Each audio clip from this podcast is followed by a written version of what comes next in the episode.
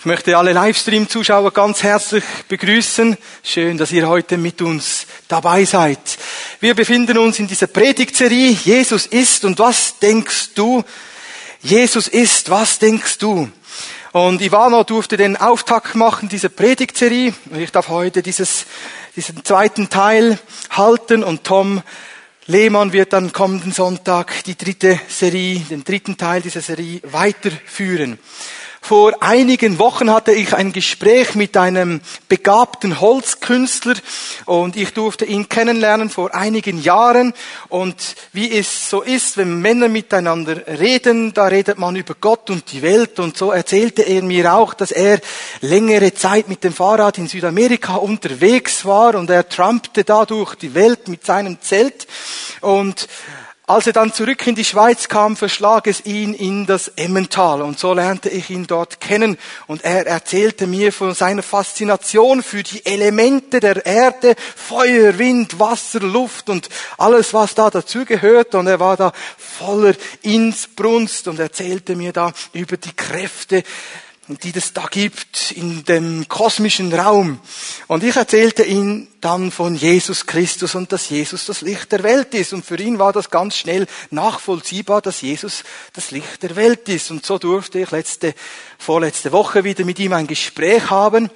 Und so sagte er mir, weißt du, ich glaube auch an die Existenz Jesus. Ich glaube auch an die Existenz Jesus. Und dann sagte ich, oh, das freut mich was bedeutet dir denn Jesus? Und dann sagte er mir, ja weißt du, er ist einer von vielen im Kosmos, er steht auf der gleichen Stufe. Und dann fragte ich ihn so ganz direkt, ja weißt du überhaupt, was der Name Jesus bedeutet? Und dann erklärte ich ihm, dass der Name Jesus bedeutet, das ist der Name, der über jeden Namen steht. Und dann sagte er, aha, interessant. Und dann fragte ich nach, hast du dann Jesus Christus persönlich in dein Leben aufgenommen, als dein Herrn und Erlöser? Und dann sah er mich mit großen Augen an und sagte, weißt du, das löst gerade Spannung in mir aus. Deswegen ist es so wichtig, dass wir uns nicht nur Gedanken machen, was wir denken, wer Jesus ist, sondern was die Bibel sagt, wer Jesus ist. Und das ist heute das Thema. Die Bibel sagt, Jesus ist das Licht der Welt. Und wer ihm nachfolgt, wird nicht in der Finsternis umhergehen, sondern das Licht des Lebens haben. Und die griechische Formulierung dort ist ja, ich, ich bin das Licht der Welt, also das einzige Licht, nicht irgendein Licht unter vielen Lichtern, wie es zum Beispiel die Esoterik kennt, sondern er ist das einzige wahre Licht, das über allen anderen Lichtern strahlt und alle über alle anderen Lichter überstrahlt. Und so möchte ich gleich zum Anfang, zur Einleitung dieser Predigt sagen, was im 1. Johannesbrief Kapitel 1, Vers 5 steht. Und dies ist die Botschaft, die wir von Jesus Christus gehört haben und heute verkündigen.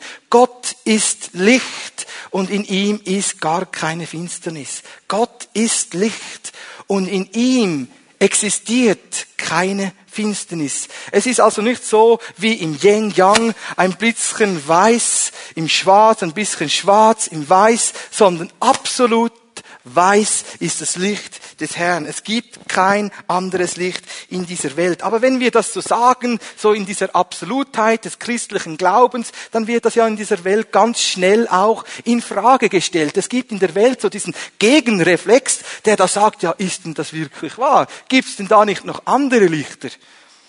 Ja, wenn man da die Weltreligionen anschaut und alle diese Erleuchtenden anschaut, dann hatten sie ja irgendwelche Begegnungen mit Lichtern, sonst wären sie ja nicht erleuchtet. Ist doch so. Und wenn wir Christen so sagen, ja, Jesus ist das Licht der Welt, da gibt es so eine negative Gegenreaktion. Ja, stimmt denn das wirklich? Und diese Gegenreaktion, dieses Infragestellen, das ist ja das, was schon der Teufel gemacht hat im Garten Eden, wo er sagt, ja, ist denn das wirklich wahr? Stimmt denn das? Könnte es nicht sein, dass? Und diese Fragestellung, das ist ja auch sehr perfide. Da wird mir auch ganz schnell einmal von der Wahrheit weggezogen und weggelockt. Und so sagt uns die Bibel im 2. Korinther Kapitel 4, Vers 4 folgendes. Den Ungläubigen hat der Gott dieser Welt die Sinne verblendet und verdunkelt Der Gott dieser Welt hat bei den Ungläubigen die Sinne verdunkelt, dass sie nicht sehen das helle Licht des Evangelium der Herrlichkeit Christi, dass sie es nicht sehen und nicht ergreifen können, was die helle Herrlichkeit, die hell leuchtende Hoffnung des Evangeliums ist, dass wir in Jesus Christus haben können. Und Jesus Christus ist ja dieses Abbild, dieses Ebenbild Gottes. Und wenn wir heute uns Gedanken machen über Jesus Christus, dann schauen wir Gott selbst auch an und dürfen erleben, wie er ist. Ich möchte gleich zu einem ersten Punkt kommen bei dieser Verkündigung.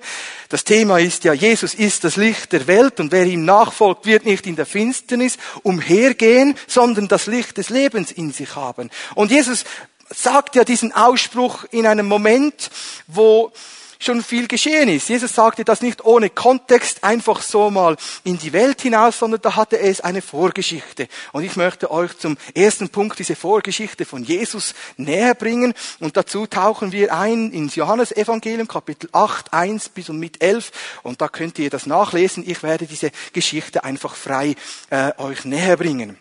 Jesus befindet sich da im Tempel in Jerusalem und er lehrt am Morgen früh. Es ist so gerade schön die Stille des Morgens und alle können gut aufmerksam zuhören und sind noch frisch in den Gedanken und Jesus ist auch frisch und gestärkt in den Tag gestartet und so lehrt er über das Reich Gottes, über die Wahrheiten Gottes und dann kommt da ein aufgebrachter Mob von Männern die machen schon morgen früh Radau. Die waren richtig bei 180, die hatten Stressbuch, die waren wütend, entsetzt, weil sie gerade eine Ehefrau beim Ehebruch erwischt haben. Auf frischer Tat wurde da eine Frau ertappt, beim Ehebruch. Und die schleifen diese Frau mit, die reißen die mit, wohl vielleicht an den Haaren oder an den Händen, und die stellen dann diese ähm, entsetzte, geängstigte Frau vor Jesus hin und sie bedrängen dann Jesus und fragen, Jesus, was sagst du? Das Gesetz von Mose sagt, wir sollen so eine Frau steinigen. Wir müssen die jetzt steinigen. Was sagst du? Du bist ja ein Lehrer von Israel. Und das fragten sie ihn ja nicht einfach so, weil sie noch eine Antwort von ihm wollten. Das war ja eine gekonnt gestellte Falle, damit sie Jesus darstellen können als ihr Lehrer und ihn blamieren könnten vor all den Menschen, die da im Tempel waren. Und Jesus sagte kein Wort. Manchmal ist Jesus schon auch speziell. Seien wir doch mal ehrlich. Jesus ist nicht ein Schweizer. Wir Schweizer hätten wohl es gerade Mühe gehabt. Aber Jesus geht einfach auf den Boden und dann zeichnet er da in den Staub dieses Tempels. Und was macht da Jesus? Keine Antwort. Seine Antwort war einfach nonverbal. Nonverbale Kommunikation. Jesus ist ein Kommunikationskünstler. Und die verstanden gar nichts. Diese Pharisäer und Schriftgelehrten, die bedrängten Jesus weiter. Dringend stürzten sie sich mit ihren Fragen auf Jesus. Jesus, wann muss doch die jetzt steinigen? Und sie waren richtig penetrant, aufsätzig. Schlimmer geht es wohl nicht. Sie waren richtig eingeschossen auf Jesus, um all das zu bewerkstelligen, was sie gerne wollten. Und Jesus stand auf und sagte nur einen Satz. Wer von euch ohne Sünde ist, der werfe den ersten Stein und Schweigen setzte ein. Dieser Satz halte ganz tief in den Herzen nach. Wer von euch ohne Sünden ist, werfe den ersten Stein. All das, was diese Schriftgelehrten und Pharisäer vor ihren Augen ignorierten, diese nonverbale Kommunikation, verbalisierte nun Jesus, indem er sie gleich mal bloßstellte und beschämte. Denn er wusste genau, was das Motiv dieser Juden war, dieser Schriftgelehrten. Er wusste ja, dass das ein Falle war. Und da sagte er einfach, wer ohne Sünde ist, den werfe den ersten Stein. Und wie Jesus so ist, der äh, blieb dann nicht bei dieser Aussage, sondern ging wieder auf den Boden und zeichnete dann weiter äh, auf diesen Staub und ließ dann mal diese Worte schön wirken in den Herzen dieser Schriftgelehrten. Und ein Stein nach dem anderen fiel auf den Boden und einte nach dem anderen zog dann weg von Jesus. So leise, dass man gar nicht wusste, dass sie weg waren. Laut kamen sie, leise wie geschlagene Hunde zogen sie von dannen. So, jetzt, wer war dann noch da? Da war noch diese Ehebrecherin, diese Frau und Jesus. Und Jesus richtete sich wieder auf und fragte diese Frau, haben sie dich verurteilt? Und diese Frau mit Tränen überströmtem Gesicht zitternd stand tief da vor Jesus in einem Todensmoment und sagte, nein, Sie haben mich nicht verurteilt. Und dann sagte Jesus, ich verurteile dich auch nicht. Geh hin und sündige von nun an nicht mehr. Und dann sagte Jesus, ich bin das Licht der Welt. Ich bin die Hoffnung, die Erlösung der Welt. Ich bin die Antwort der Welt. Und wer mir nachfolgt, wird nicht in der Finsternis weitergehen müssen, sondern das Licht des Lebens in sich haben. Was passierte da in dieser Geschichte? Und deswegen ließen da diese Pharisäer und diese Schriftgelehrten ihre Steine fallen.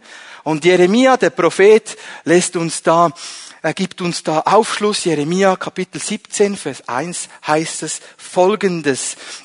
Und in die Herzen Judas sind die Sünden mit eisernem Griffel eingeritzt. Mit eiserner Diamantenspitze wurden die Sünden eingeritzt in diese harten Herzen. Und die Pharisäer wussten sofort in diesem Moment, als Jesus sagt, wer ist denn da ohne Sünde, dass auch sie Sünden hätten. Und es wurde ihnen bewusst. Es wurde ihnen augenblicklich bewusst, dass sie auch die Verurteilung des Gesetzes verdient hätten. Denn unter dem Gesetz wird niemand gerecht. Es gibt niemand, der so heilig und fehlerlos wäre, dass er sich vor Gott hinstellen könnte, vor dieses Licht der Welt hinstellen könnte und sagen, ja, schau mal mich an, ich könnte mich jetzt aufspielen als Richter dieser Welt. Niemand ist so gerecht und vollkommen, einzig und allein Jesus. Und dann wurde ihnen bewusst, auch sie hätten das gerechte Urteil verdient. Die Strafe verdient des Gesetzes, den Tod. Und so heißt es im Römerbrief Kapitel 6, 23, der Lohn der Sünde ist der Tod.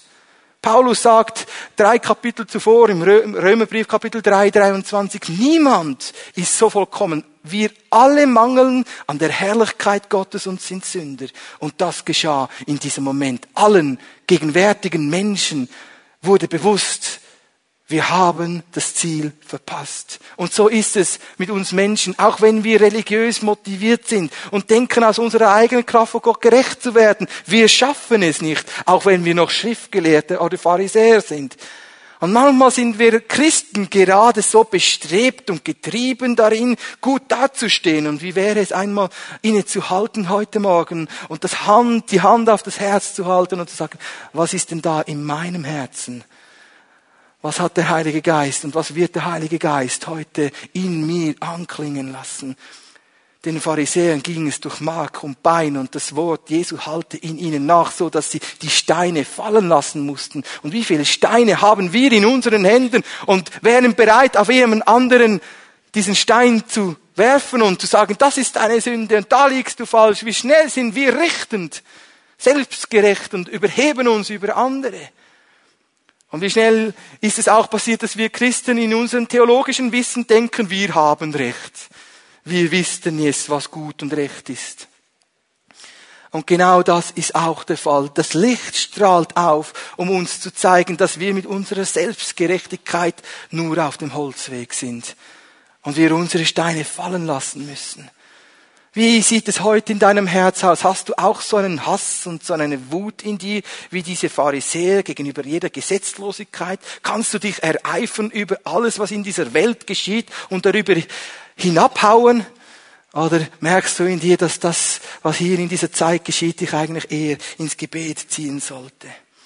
Jesus sprach das auf und Jesus deckte mit seinem Licht die Motive dieser selbstgerechten Schriftgelehrten und Pharisäer auf.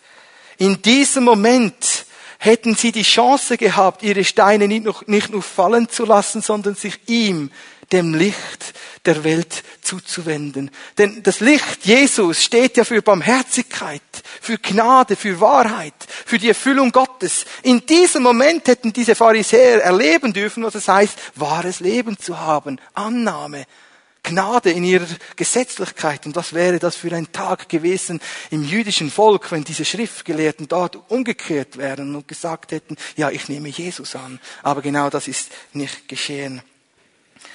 Unsere Gesetzlichkeit verhärtet uns und unsere Herzen. Und das kann auch Christen passieren. Und wenn das dir heute passiert oder in den letzten Tagen passiert ist, dass du immer wie härter geworden bist, dass du mehr funktionierst, als dass du lebst, dann ist heute Morgen dir diese frohe Botschaft ganz nahe. Das Licht des Herrn führt dich aus deiner gesetzlichen Dunkelheit in das Licht neuer Hoffnung und neuer Möglichkeiten. Jesus ging ja wieder zu Boden und weswegen ging er da wieder zu Boden? Der Prophet Jeremia sagt es uns im Kapitel 17 und ich zitiere das einfach ab dem Vers 12 bis mit 13 und Jesus nimmt da Bezug auf die Hoffnung des Thrones Gottes, auf die Hoffnung dieses Thrones, wo da der Jeremia prophetisch voraussagte und er sagte, das ist die Hoffnung Israels. Herr, du bist die einzige Hoffnung Israels. Alle, die dich verlassen werden, vor Schande vergehen. Sie werden wie Namen, die man in den Staub schrieb, weggewischt. Jesus erfüllte durch seine nonverbale Kommunikation, ohne dass er ein Wort sagte, ein prophetisches Wort von Jeremia. Und ihnen wurde in diesem Moment bewusst, dass ihr Leben endlich ist. Und deswegen zogen sie weg. Sie wussten genau, auch sie könnten nicht bestehen vor Gott. Aber was war mit dieser Frau, mit dieser Ehebrecherin? Braucht es nicht für eine Ehe zu brechen immer zwei Menschen? Wo war der Mann? Bräuchte nicht auch der Mann Vergebung? Dieser Mann war leider nicht da, sondern nur die Frau. Die Frau wurde ja mitgeschleppt. Und diese Frau wurde ja auf frischer Tat ertappt in einem Lebensstil der Finsternis. Sie tat nicht das, was Gott und der dazumaligen Zeit wohlgefällig war. Sie lebte ein Leben in Untreue. Sie lebte ein Leben so, wie sie es gerne hätte. Und so wurde sie dann vor Jesus gestellt. Diese Frau befand sich gerade auf dem Weg aus tiefster Finsternis hin zum Licht der Welt. Und heute Morgen stehst du, so wie diese Ehebrecherin, alleine vor Jesus. Ich möchte dich heute Morgen direkt vor Jesus hinstellen. Auch wenn du das siehst am Livestream, es geht heute um dich und um Jesus. Und es wird einmal entscheidend sein, was er über dich sagen wird. Sein letztes Wort wird zählen. Es geht um Jesus und um dich heute Morgen. Es geht nicht um die anderen links und rechts, über das, was geschehen ist in den letzten Tagen und Jahren oder was noch geschehen kann. Es geht allein um dich und Gott heute. Einmal wirst du vor ihm stehen und dein Leben vor ihm verantworten müssen. Und so stand dann diese Frau vor ihm und Jesus sagte, ich richte dich nicht, ich verurteilte nicht, dich nicht. Jesus hieb, hob in diesem Moment das Gesetz nicht auf Jesus hob das Gesetz nicht auf, sondern er war die Erfüllung des Gesetzes. Er war die Erfüllung des Gesetzes. Er alleine hat die Fähigkeit gehabt, einmal oder dazumals zu sagen, ich vergebe dir, weil er für die Sünden dieser Welt einmal sterben wird und alles auf sich wird nehmen, auf sich nahm. Und so ist es entscheidend, was er einmal über dich sagen wird. Jesus vergab die Sünden unserer Zeit. Jesus vergab unsere Sünden durch das, dass er starb am Kreuz auf Golgatha. Alles nahm er auf sich, sogar die Konsequenzen und die Strafe, das Gericht und die ewige Verlorenheit. Jesus nahm alle Sünden auf uns, auf sich, damit wir nicht mehr verloren sind, sondern das ewige Leben haben dürfen durch ihn. Aber wenn Jesus wiederkommen wird in seiner Herrlichkeit, wird er die Sünde richten. Dann ist die Zeit der Gnade vorbei. Jetzt ist die Zeit, wo Jesus dir deine Sünden vergibt und sei sie noch so schlimm wie ein Ehebruch oder noch schlimmer. Sei deine Verfehlung so finster, wie sie finster sein mag. Jesus vergibt dir alle deine Schulden. Oder möge sie auch nur so klein sein, wie sie klein mag, sein mag. Jesus vergibt dir. Aber irgendwann ist es dann auch zu spät. Wenn Jesus wiederkommt, in seiner Herrlichkeit, in seiner Wiederkunft, wird er kommen als Herrn der Herrlichkeit und als Richter dieser Zeit. Und er wird jeden Menschen zum Gericht ziehen über die Lebensweise, die er geführt hat, sei das ein Leben in der Finsternis oder im Licht. Und so ist es heute ein ganz spezieller Moment, ein Moment, wo du von der Finsternis zum Licht hindurchbrechen kannst, von, von der Gefangenheit der Sünde, die du gar nicht tun willst, zu einem Leben in der Freiheit, in der Nachfolge Jesu.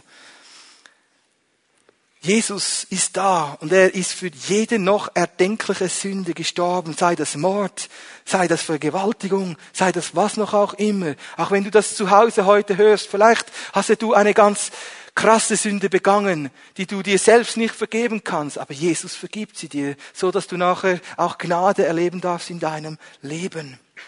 Und zum Abschluss dieses ersten Punktes möchte ich dir eine Geschichte erzählen, eine wahre Geschichte von einem Danilo ich sage jetzt mal bewusst, Danilo, ein junger Mann, verlor ähm, in seiner Kindheit seine Eltern. Seine Eltern starben und er wuchs bei seiner, seiner, seiner Großmutter auf und so mit 18 Jahren, 20 Jahren entschied er sich, den Sinn seines Lebens zu suchen und so wanderte er aus aus der Schweiz nach Indien. Und in Indien kam er dann in die, ja, in die, in die Begegnung mit dem Buddhismus und das gefiel ihm ganz gut.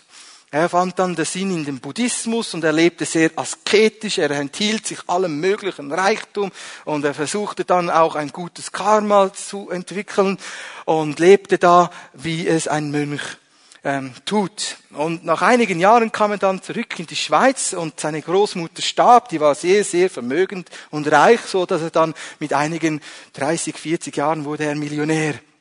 Und so lebte er, dieser Mann, dieser Danilo in der Schweiz. Anschluss fand er nicht wirklich und so erlebte er immer wieder Isolation und Abweisung. Die einzigen, die ihn annahmen, waren die Randständigen. Und er selbst hatte eine sexuelle Neigung, er war homosexuell und das macht das Leben der Integration manchmal ja auch nicht einfacher. So ist es leider. Und so zog er sich AIDS zu, HIV positiv. Und als ich ihn kennenlernte, war er da schon im Endstadion. Er hatte ganz ein abgemerkeltes Gesicht. Die Backen fielen ihm ein und wenn man ihn sah, sah man eigentlich eher ähm, einen wandelnden Schatten wenig von echtem Leben. Und ich durfte ihm Jesus näher bringen. Er kam in die Verkündigung, in die Predigt, aber es zeichnete keine Reaktion aus.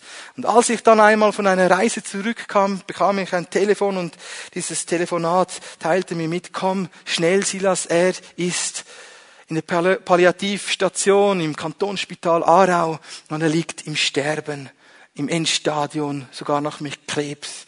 Und da nahm er Jesus Christus an als seinen Herrn. Alle seine Sünden wurden ihm genommen, reingewaschen. In der gleichen Nacht verschied er im Frieden. Keine Sünde kann der Herr, jede Sünde kann dir der Herr vergeben. Es gibt keine Sünde, die du nicht Jesus Christus bringen kannst. Und so möchte ich zum Abschluss dieses ersten Punktes eine Proklamation machen aus dem ersten Johannesbrief Kapitel 1, 5 bis und mit 10. Und dies ist die Botschaft, die wir von ihm gehört haben und euch verkündigen. Gott ist Licht und in ihm ist keine Finsternis. Und wenn wir sagen, dass wir Gemeinschaft haben mit dem Licht, wandeln, aber wandeln in der Finsternis, so lügen wir und tun nicht die Wahrheit. Wenn wir aber im Licht wandeln, wie er im Licht ist, haben wir Gemeinschaft miteinander. Und das Blut Jesu, seines Sohnes, reinigt uns von jeder Sünde. Wenn wir sagen, dass wir keine Sünden haben, betrügen wir uns selbst und die Wahrheit ist nicht in uns. Und wenn wir unsere Sünden bekennen, ist er treu und gerecht, dass er unsere Sünden vergibt und uns reinigt von jeder Ungerechtigkeit. Wenn wir sagen, dass wir nicht gesündigt haben, machen wir ihn zum Lügner und sein Wort ist nicht in uns. Ich möchte dich zum Ende dieses ersten Punktes vor Gott hinstellen und dich fragen, gibt es da etwas, das dich trennt? Gibt es da Lebensbereiche, die dich zurückhalten von dieser liebenvollen Beziehung mit dem himmlischen Vater, wo er dir begegnet und er dir seinen Frieden gibt, wo er mit seinem Licht in dein Leben, in deine Gedanken, in deine Gefühle hineinkommen kann?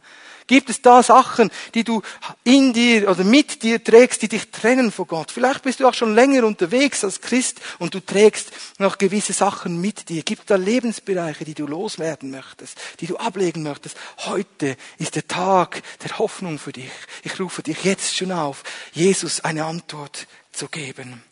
Ich komme zu einem zweiten Punkt. Jesus sagt ja, ich bin das Licht der Welt. Lasst uns hier einen Gedankenwechsel vollziehen. Jesus sagte, ich bin das Licht der Welt. Wie sieht's denn aus in dieser Welt? Wie sieht's denn in dieser Welt aus? Jesaja sagt es im Kapitel 60, Vers 2 wie folgt. Denn siehe, Finsternis bedeckt das Erdreich und dunkel die Völker. Siehe, Finsternis bedeckt das Erdreich und dunkel die Völker. Und Jesaja in Kapitel 9, Vers 1 heißt es wie folgt. Das Volk, das im Dunkeln lebt, sieht ein großes Licht. Die im Land der Finsternis wohnen, Licht leuchtet über ihnen auf. Jesaja prophezeite in die Zukunft und nannte, da wird einmal ein Licht kommen. Und dieses Licht wird Hoffnung bringen. Dieses Licht wird Orientierung bringen. Prophetisch proklamierte Jesaja, all die Menschen, die in der Finsternis sitzen, werden dieses Licht sehen. Das ist eine Voraussage auf Jesus zu. Aber wie war der Zustand dieser Menschen, wo die diese Botschaft hörten von Jesaja? Sie lebten in der Finsternis in der Dunkelheit. Und weswegen ist es so, dass diese Welt in der Finsternis lebt? Weswegen sehen wir so viel Elend und so viel Tragödien, so viel Finsternis, so viel Dunkelheit? Weswegen ist es so? Und es ist vielleicht auch mal gut, dass wir diese Gegenseite anschauen, die Finsternis, die Dunkelheit und uns darüber heute in diesem zweiten Punkt Gedanken darüber machen. Wie kam es überhaupt dazu? Paulus sagte im Galater Kapitel 1, Vers 4, dass diese Welt böse ist. Und wir leben in einem Zeitabschnitt, wo wir alles Entsetzliche sehen. Wir können einen Tag einmal die Nachrichten anschauen und ich garantiere dir, es wird eine Nachrichtenschau kommen im Schweiz Schweizer Fernsehen, die ist überlagert von Entsetzen, von Mord und Krieg und Hungersnot und Seuchen. Das ist unsere Zeit. Paulus sagt, die Welt und diese Zeit ist das Böse, ist böse. Aber warum ist das überhaupt so? Und diesen zweiten Punkt möchte ich einfach vier Beispiele erwähnen die uns diesem Thema und dieser Tatsache näher bringen. Und ich steige da gleich ein, ganz am Anfang der Bibel, im Garten Eden. Da war ja noch alles wunderbar, paradiesisch. Und da geschah etwas ganz Fatales, ganz Dramatisches. Jesus war da gegenwärtig, Gott war gegenwärtig und hatte Gemeinschaft mit Adam und Eva und er begegnete dem Menschen in der Kühle des Tages, in der Dämmerung des Tages. Und wenn es dämmerig ist, ist es ja wertvoll, wenn man ein wenig Licht hat. So begegnete der Herr, das Licht der Welt, schon diesen Menschen in der Dämmerung und sie hatten die Gegenwart des Herrn vor sich. Und den Menschen wurde die Herrschaft gegeben zu herrschen. Im ersten Buch Mose, Kapitel 1, 26 bis 28 können wir das nachlesen. Den Menschen wurde die Herrschaft gegeben zu herrschen. Aber wie das eben ist, der Mensch fiel in die Sünde. Und er fiel nicht nur in die Sünde, es geschah nicht nur eine Trennung zwischen Gott und ihm, sondern er verlor auch die Herrschaft zu herrschen. Und an wen verlor er sie? An den, den er verführte, an Satan. Und das können wir lesen im Lukas Evangelium Kapitel 4, Vers 6. Lukas Kapitel 4, Vers 6. Und der Teufel sprach zu Jesus, dir will ich alle diese Macht und Herrlichkeit geben, denn mir ist sie übergeben. Und wem ich will, gebe ich diese Macht. Ja, von wem wurde Satan diese Macht gegeben? Von Gott? Auf keinen Fall. Sondern der Mensch verlor durch seinen Fall in die Sünde, durch das, dass er von dieser Frucht aß, nicht nur die Beziehung mit Gott, sondern er verlor auch die Herrschaft zu herrschen und die konstruktiv, positiv einzusetzen. Und der Widersacher, der Verführer, raubte diese Herrschaft und er missbraucht sie bis auf den heutigen Tag. Und das geschah in diesem Moment. Jesus, Gott sagte dann, lasst diese Menschen nicht länger im Garten sein, sondern ich muss sie aus dem Garten verstellen, nicht, dass sie noch ewig leben. Und so geschah eine Trennung Sünde und die Endlichkeit des Menschen, der irdische Tod drang ein. Aber nicht nur Krankheit und Sünde drang auch ein, sondern auch die Bosheit drang in diese Welt ein und begann ihr Werk zu starten. Der Fall war so enorm, dass die Finsternis begann, einen Lauf zu nehmen, den wir bis heute sehen. Bis heute sehen wir, dass diese Finsternis ohne Rücksicht die Menschheit und die Schöpfung tyrannisiert, unterjocht und alles zerstört. Diese konstruktive und positive Verantwortung und Verwalterschaft, diese Macht, die der Mensch gehabt hätte, verlor er und die unsichtbare Welt, die Mächte der Finsternis, nehmen diese, Mächte, diese Kraft und diese Möglichkeiten und missbrauchen sie. Paulus sagt es uns im Kolosserbrief in Kapitel 1, Vers 13. Und das ist die Macht der Finsternis. Und wir lebten alle einmal unter dieser Macht der Finsternis. Und wie glücklich dürfen, uns, dürfen wir uns schätzen, wenn wir herausgerissen werden in sein Licht und versetzt werden aus diesem Herrschaftsbereich Satans, wo seine Finsternis und seine Dunkelheit regiert und hinkommen kommen können zu seinem Licht. Das ist der Anfang der Finsternis, wo dann Jesaja sagt, und alle Völker, die ganze Erde ist in der Dunkelheit, aber ein Licht geht auf. Und welches Licht meinte da Jesaja? Er meinte der, den Messias, der kommende Gerechte, den König der Juden, Jesus Christus. Den meinte er damit. So begann das erste Kapitel der Finsternis. Und wie haben sie sich hämisch gefreut, als dann Adam und Eva aus dem Garten verwiesen wurde. Was musste das für ein Fest gewesen sein für all diese Dämonen, für all diese Mächte der Finsternis, als sie sagten, jetzt haben wir freien Lauf. Stell dir mal vor, was geschehen ist. Und wir schauen das zweite Beispiel an, die erste Familie. Adam und Eva hatten ja zwei Kinder, Abel und Kain, und wir lesen da aus dem ersten Johannesbrief, Kapitel 3, Vers 2. Nicht wie Kain sollen wir sein, der aus dem Bösen war und seinen Bruder ermordete. Und weshalb ermordete er ihn? Weil seine Werke bösen waren und die seines Bruders aber gerecht. Der Kain wurde hier und wird hier als böse bezeichnet. Und wir erinnern uns, dass, dass Gott gesagt hat, hab Acht, kein, denn die Sünde lauert vor deiner Tür. Und kein hatte da in diesem Moment einen Gnadenmoment, dass er sich gegen die Sünde entscheiden konnte, dass er sich nicht entschied, seinen Bruder zu ermorden und zu erwürgen. In diesem Moment begegnete Gott ihm als Licht, als Hoffnung, als Orientierung. Und was machte kein?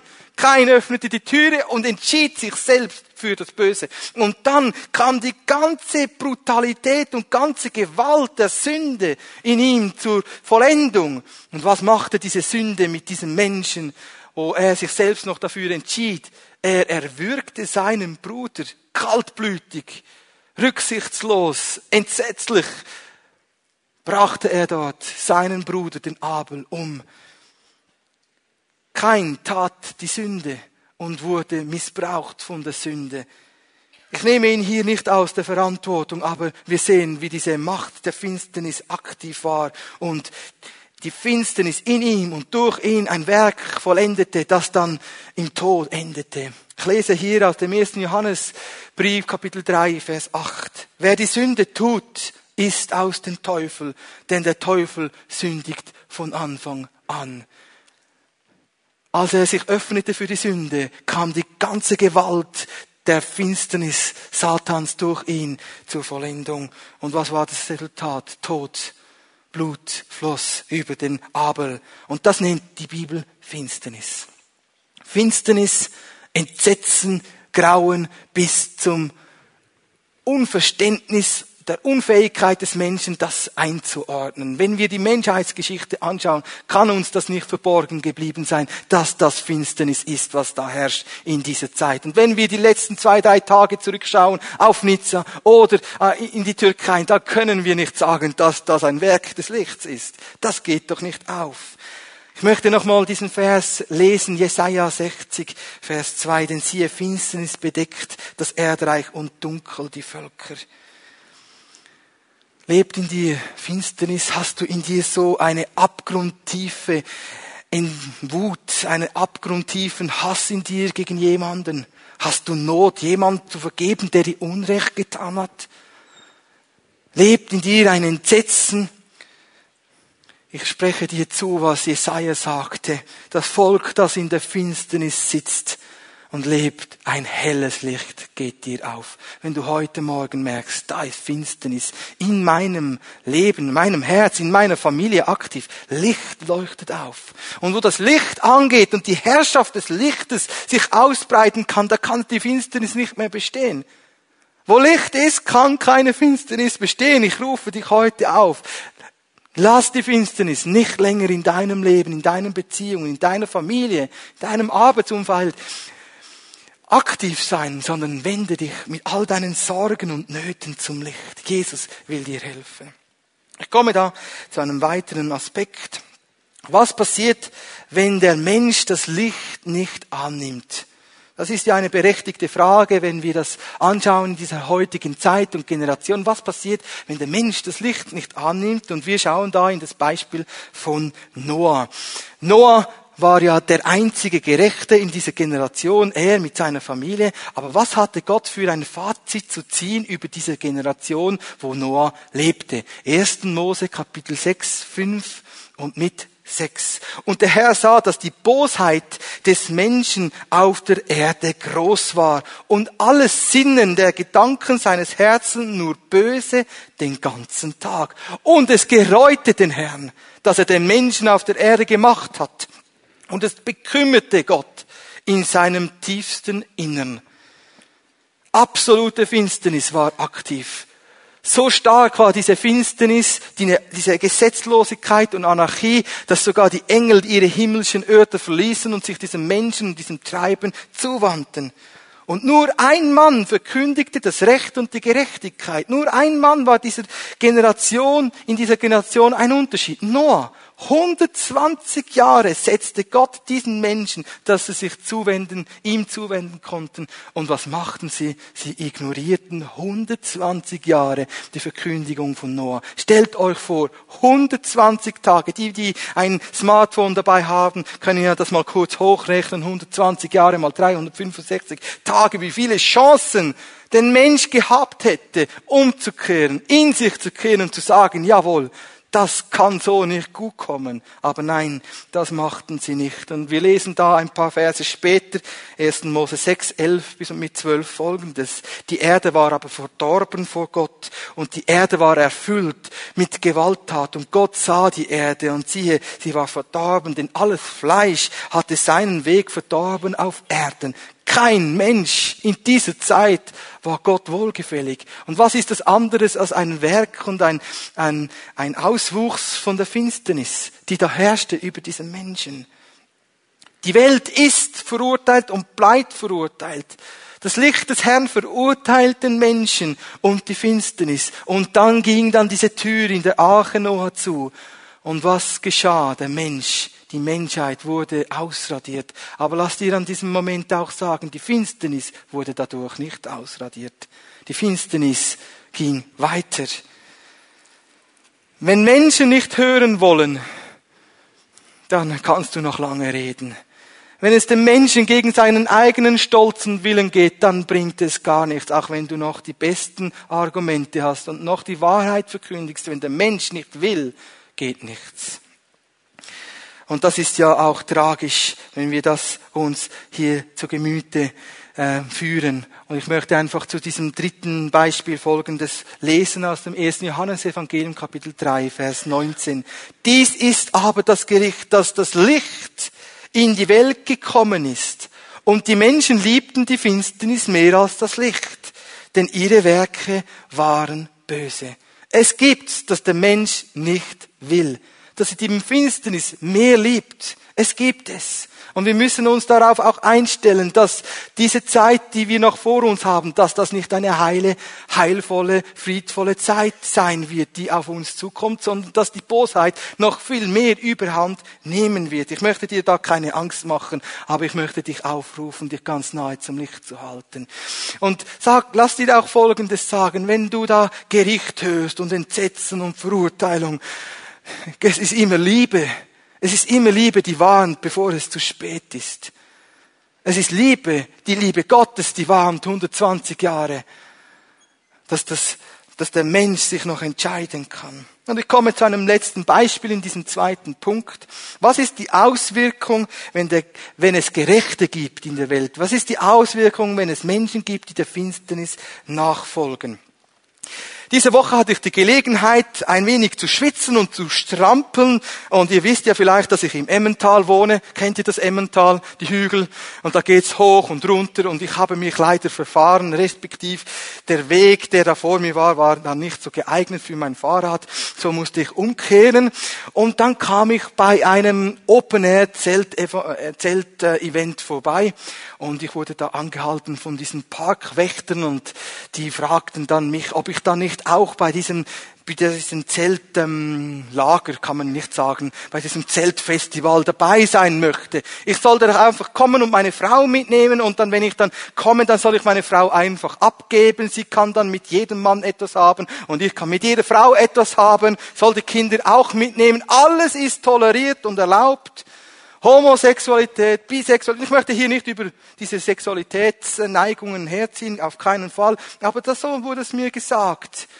Und am Anfang dieses ähm, Zeltevents haben sie da ein großes Seelenfeuer angezündet, das da diese sieben Tage äh, brennen sollte, damit dann sie sich auch wieder reinigen könnten von ihren begangenen Taten. Sodom und Gomorra im Emmental, ich kann es nicht anders sagen, ja. Ich war ein wenig geschockt. Sie fragten mich dann, ob ich ihnen nicht vertraue. Und da sagte ich, doch, doch, aber ich muss noch zuerst verarbeiten, was du mir gesagt hast. Das ist nicht New York, das ist Emmental, Schweiz. So ist es in der Schweiz. Alles ist erlaubt. Höchste Toleranz. Aber wenn da jemand Jesus näher bringen würde, da würde die Toleranz aufhören. Das Licht der Welt deckt schonungslos jede Sünde auf auch die Sünden von Sodom und Gomorra. Und lasst uns hier lesen, 1. Mose, Kapitel 18, 20 bis und mit 22. Und der Herr sprach, das Klagegeschrei über Sodom und Gomorra, wahrlich, es ist groß und ihre Sünde, wahrlich, sie ist sehr schwer. Ich will doch hinabgehen und sehen, ob sich ganz nach ihrem Geschrei verhält, das vor mich gekommen ist. Und die Männer wandten sich von dorthin nach Sodom, aber Abraham blieb vor dem Herrn stehen. Abraham blieb stehen vor Gott. Und Gott weihte Abraham ein. Er war dieser einzige Mann, der steht wie ein Licht für eine Generation, die total die Orientierung verloren hat. Und wir Menschen, wir Christen, wir waren alle auch einmal in der Sünde und in der Finsternis. Ich will mich da nicht erheben gegen irgendeine sexuelle Neigung. Auch wir haben unsere Sünden gehabt und wir können uns glücklich schätzen, das Licht des Lebens bei uns und in uns zu haben. Aber da in diesem Sodom und Gomorra, da gingen, da waren Zustände, ich möchte sie gar nicht zu fest ausmalen. Nur ein Beispiel möchte ich erwähnen. Da bat Abraham für diese Stadt, für all dieses Entsetzen. Er stand ein vor Gott und sagte, hat es nicht 50 Gerechte? So verschont diese Stadt doch bitte. Und Gott sagte, okay, ich werde sie verschonen. Und Abraham begann zu handeln mit Gott. Hat es 45? 40? 30, 20, 10. Okay, 10. Wenn es nur 10 hätte gehabt in Sodom und Gomorra, die ganze Stadt wäre verschont geblieben. Und warum 10? 10 ist ja nicht nur ein, ein Bild auf den Test. Die Zahl 10 steht ja auch für Tests und 10 steht auch für die jüdische Versammlung, die Gemeinde. Also wenn es an einem Ort, das ist wie Sodom und Gomorra, eine Gemeinde hat, dann kann sich eine ganze Generation verändern. Aber es hatte nicht einmal 10. Lot und seine Frau und seine zwei Töchter wurden gerettet und die Schwiegersöhne dieser zwei Töchter dachten, ja, das ist ja ein leeres Geschwätz. Wir hören nichts. Und diese Männer von Sodom und Gomorra, die wollten ja diese zwei Engel, diese zwei Männer aus diesem Haus, aus dieser Gastfreundschaft Lots herausreißen und Mutwillen mit ihnen treiben. Und es das heißt dort in der Bibel, dass wir sie erkennen. Ja, was heißt das? Dass Männer Männer erkennen wollen. Nichts anderes als dass sie sich vergewaltigt, dass sie diese Männer vergewaltigen wollten. So entsetzlich war es da. Und Lot, nur ein Gerechter mit seiner Familie wurde errettet. Gott ist so gerecht und treu, dass wenn jemand das Licht des Lebens bei sich hat, dass er errettet wird. Und so heißt es im Psalm 112, Vers 4. Dem Frommen geht das Licht auf in der Finsternis. Den Frommen Lot ging das Licht auf in der Finsternis von dem Gnädigen und Barmherzigen und Gerechten. Und er wurde errettet. Als dann die Frau von Lot sich wieder zurückkehrte nach Sodom und Gomorra, da wurde sie zur Salzsäule. Und das ist es auch bei uns, wenn wir uns immer wieder zurückwenden in ein Leben der Finsternis. Wir kommen nicht vorwärts. Wir werden auch nicht das Licht des Lebens in uns haben. Zum Abschluss dieses zweiten Punktes möchte ich eine neutestamentliche Aussage hier anfügen zur, zum zum Zusammenbinden dieser Situation, Lukas Kapitel 17, Vers 28 bis und mit 30. Ebenso, wie es geschah in den Tagen von Lot. Sie aßen und sie tranken, sie kauften und verkauften, sie pflanzten und sie bebauten. An dem Tag aber, da Lot von Sodom hinausging, regnete es Feuer und Schwefel vom Himmel und brachte alle um. Ebenso wird es am Tag sein, da der Sohn des Menschen offenbar wird und wiederkommt. Irgendwann ist genug. Genug ist genug. Irgendwann ist die Zeit der Gnade vorbei. Und jede Sünde wird zur Rechenschaft gezogen. Jedes, jeder Mensch, der in der Finsternis lebt und die Finsternis mehr liebt als das Licht, wird dann auch vor Gott zur Rechenschaft gezogen. Und wenn der Herr kommt in seiner Herrlichkeit auf dem Ölberg, dann nimmt er die Gerechten zu sich und rettet sie. Aber die, die das immer von sich gewiesen haben, denen ist es zu spät. Und die Tür geht zu. Das Licht bewahrt. Wenn du Jesus Christus nachfolgst, wirst du das Licht des Lebens in dir haben. Und es bewahrt dich vor Extremsituationen. Es rettet dich. Es hilft dir. Es leuchtet dir den Weg auf, den du gehen sollst. Wenn du deiner Nachfolge immer wieder Mühe hast mit der Finsternis, Jesus, Licht, Jesus Christus führt dich ins ganze Licht. Ins ganze Licht. Wenn du heute Morgen hier bist und sagst, ja, eigentlich hätte ich das Gericht verdient. Ich lebe eigentlich ein Doppelleben. In der Kirche bin ich schön, anständig. Aber sobald ich zu Hause bin, werde ich überwältigt von allen welchen Verlockungen und Sünden, von irgendwelchen Games und Movies und Zeitungen. Ich habe mich nicht in, unter Kontrolle. Das Licht, die Liebe regiert nicht in mir, sondern Bosheit regiert in mir. Ich könnte am liebsten meinem Nächsten einen an den Kopf schlagen. So unkontrolliert, jähzornig könnte ich werden. Wenn du solche Abgründe in dir hast, komm heute Morgen nach vorne. Jesus will dir helfen. Sage Nein zu Sünde. Sage Nein zur Finsternis. Entscheide dich heute, jetzt für Jesus. Und ich komme zum letzten Punkt. Was passiert, wenn wir Jesus Christus nachfolgen? Jesus sagte, ich bin das Licht der Welt. Und wer mir nachfolgt, wird nicht in der Finsternis umhergehen. Das haben wir ja die Finsternis angeschaut. Da gibt's nichts Schönes darin. Ich hoffe, ich konnte es genug gut herausschälen, wie die Finsternis und die Welt ist. Sie ist total verdorben. Aber wenn wir ihm nachfolgen, werden wir das Licht des Lebens in uns haben und es wird uns aus der Finsternis herausführen. Du wirst aus deinem Lebensstil der Finsternis, aus deinem Doppelleben herauskommen und erleben, was das heißt, Frieden mit Gott zu haben, versöhnt zu sein mit dem Herrn, zur Ruhe zu kommen bei Jesus, frei zu sein von Süchten und Zwängen und allerlei Bedrückungen. Jesus macht dich heute Morgen frei. Und wenn du möchtest dieses Licht des Lebens haben, dann gilt es, eine Entscheidung zu treffen. Es kommt nicht einfach so. Wenn du die Taschenlampe anmachst, dann kommt Licht. Wenn du den Schalter drückst, dann kommt das Licht, dann kommt das Licht und entscheide dich heute für das Licht. David entschied sich immer wieder für das Licht. Und so lesen wir in diesem Leben von David, der ja viel Verfolgung und Nöte durchmachte, der ja auch Ehebruch begann, der ja auch nicht gerade nur der Musterschüler war, er entschied sich für das Licht. Man muss sich ja mal vorstellen, dieser David ließ einfach einen befreundeten herführen, ohne Skrupel umbringen, nur damit er diese Bathsheba zu sich nehmen konnte. Was war das für Finsternis in David? Und dann sagte David im Psalm 27, Vers 1, der Herr ist mein Licht und mein Heil. Vor wem sollte ich mich fürchten? Immer wieder entschied sich David für dieses Licht. Deswegen wurde er dann auch genannt als ein Mann nach dem Herzen Gottes, weil er diese Finsternis nicht versteckte und einfach versuchte auszublenden, sondern er entschied sich für Gott. Er demütigte sich und er tat Buße für seine Verfehlungen. Und er sagte, Du bist, Herr, mein Licht und meine Errettung. Vor wem sollte ich mich fürchten? Herr, du bist meine Zuflucht. Vor wem sollte ich erschrecken?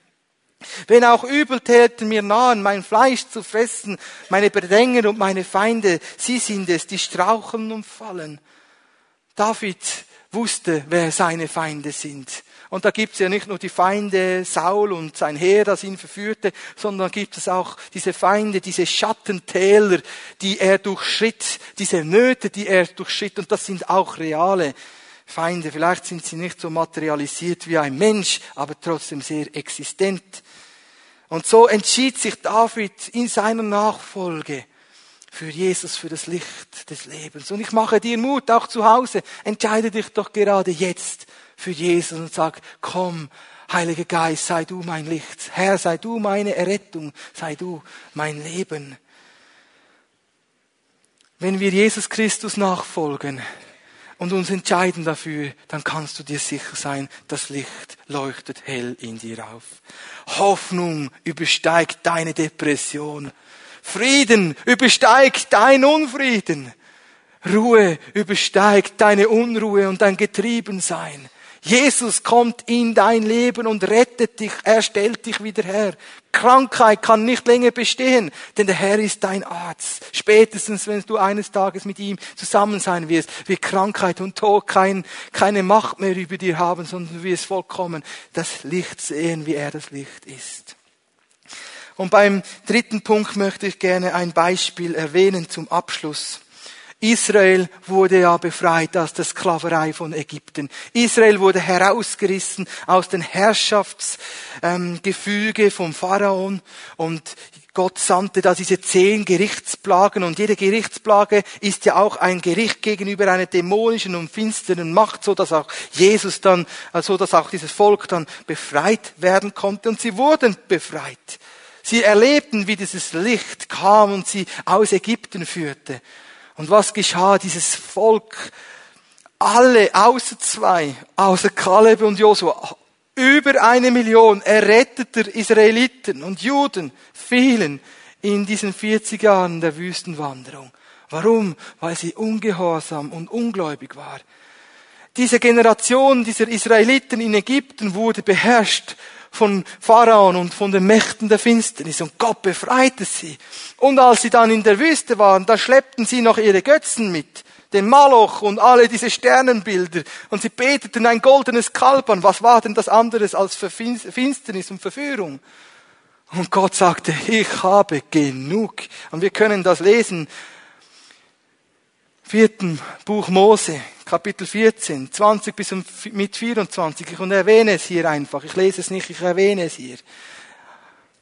Zehnmal ignorierten sie das Reden und die Zeichen Gottes. Stell dir vor, Gott befreit sie, Gott schenkt Manna und Wachteln und Wasser und heilt sie von giftigen Schlangen und führt sie und, und, und, und, und. Immer wieder sagten sie nein. Irgendwann hat doch Gott auch genug. Und niemand von diesen Israeliten, außer Josua und Kaleb, die einen anderen Geist hatten und die ungeteilten Herzens ihm nachfolgten, sahen das verheißene Land. Alle anderen sahen es nicht. Und auch wieder hier die Finsternis, die aktiv war. Und wie ist dieses Licht doch so entscheidend, dass wir uns ganz nahe an dieses Licht halten. Und ich komme zum Ende und ich bitte die Band nach vorne. Da kommen diese zwei, Josua und Kaleb, ins verheißene Land mit einer neuen Generation. Einer Generation, die sagte, wir halten uns an die Bundestreue Gottes. Josua Kapitel 24. Eine ganze Generation sagte, wir wollen treu sein. Willst du treu sein? Willst du treu sein? Eine ganze Generation sagte, ich will treu sein. Und dann lesen wir, was mit dieser Generation geschah im Buch Richter im letzten Vers. Und jeder tat, was in seinen Augen recht war und gut war. Wieder eine ganze Generation, die wieder in die Finsternis gezogen wurde. Wieder eine ganze Finsternis, äh, eine, eine ganze Generation, die in der Finsternis endete. Und es kann dir auch passieren, wenn du mit bestem Willen und Gewissen treu sein möchtest, dass du immer wieder in die Finsternis tappst und in die Finsternis kommt. Ich bitte dich heute Morgen, tritt ins Licht. Lass das ein Moment sein, wo du dem Herrn erlaubst, in deinem Leben ein wunderbares Werk der Hoffnung und der Wiederherstellung zu wirken. Wirk in mir, Herr, ein reines Herz. Wirk in mir ein wunderbares Werk. Ich rufe dich heute auf. Komm aus deinem Hinken zwischen Licht und Finsternis heraus und mach dich ganz eins mit dem Willen des Herrn. Wir kommen hier zum Ende und ich bitte dich, dass du dort, wo du sitzt, gerade mal die Augen zuschließt. Und wenn du jetzt zu Hause bist am Livestream, was hält dich davon ab, deine Augen kurz zu schließen und einfach auf meine Worte zu hören? Herr, du hast zu uns geredet heute Morgen. Und wer wären wir, dass wir sagen könnten, wir haben das Licht?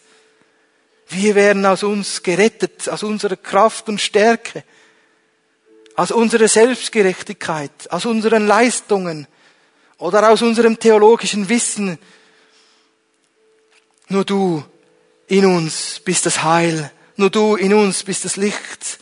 In uns ist gar kein Licht, wenn nicht du in uns wärst. Und wir würden immer noch in der Finsternis umhergehen, wenn dein Licht nicht uns aufgestrahlt wäre. Wenn wir nicht entdeckt hätten, dass du das wahre Leben bist, das in alle Ewigkeit Bestand hat. Und wir wären immer noch in der Dunkelheit, ohne Hoffnung, orientierungslos, deprimiert, verzagt, gekettet in Sünden, bedrückt durch die Mächte der Finsternis, wenn du uns nicht herausgerissen hättest. Wir danken dir heute Morgen, Jesus, dass du dein Leben hingabst zu unserer Errettung. Wir danken dir, Jesus, dass du dein Leben hingabst, damit wir leben können. Danke dir, Jesus, dass du die Finsternis ertrugst am Kreuz auf Golgatha, wo die Finsternis kam und es dunkel wurde zur dritten Stunde. Du hast es ausgehalten und du gingst ins Totenreich und du hast die Schlüssel des Hades und des Todes mit dir genommen und du bist auferstanden, damit du in uns auch auferstehen kannst als das Licht der Welt. Und wenn du heute merkst, Jesus hat zu dir gesprochen, wenn du merkst, der Heilige Geist hat dich überführt, dann rufe ich dich jetzt auf, triff eine Entscheidung. Vielleicht bist du ein Pastor oder ein Ältester. Vielleicht bist du ein Christ, der in keine Gemeinde mehr geht. Vielleicht wurdest du verletzt von Gesetzlichkeit der Christen oder vielleicht bist du jemand, der noch nie eine Entscheidung für dieses Licht getroffen hat. Heute darfst du dich dafür entscheiden. Jesus hat sich schon ganz für dich entschieden. Sagst du auch Ja zu seiner Entscheidung und öffnest dein Herz für ihn? Ich lade uns alle ein, Jesus eine Antwort zu geben. Gib Jesus doch eine Antwort. Rede mit ihm von Herz zu Herz. Er ist dein Abba, dein geliebter Vater. Er gab sein Bestes für dich, Jesus. Rede jetzt mit ihm. Wende dich ihm zu mit allem, was du in dir trägst, mit jeder Zerbrochenheit. Komm zu ihm.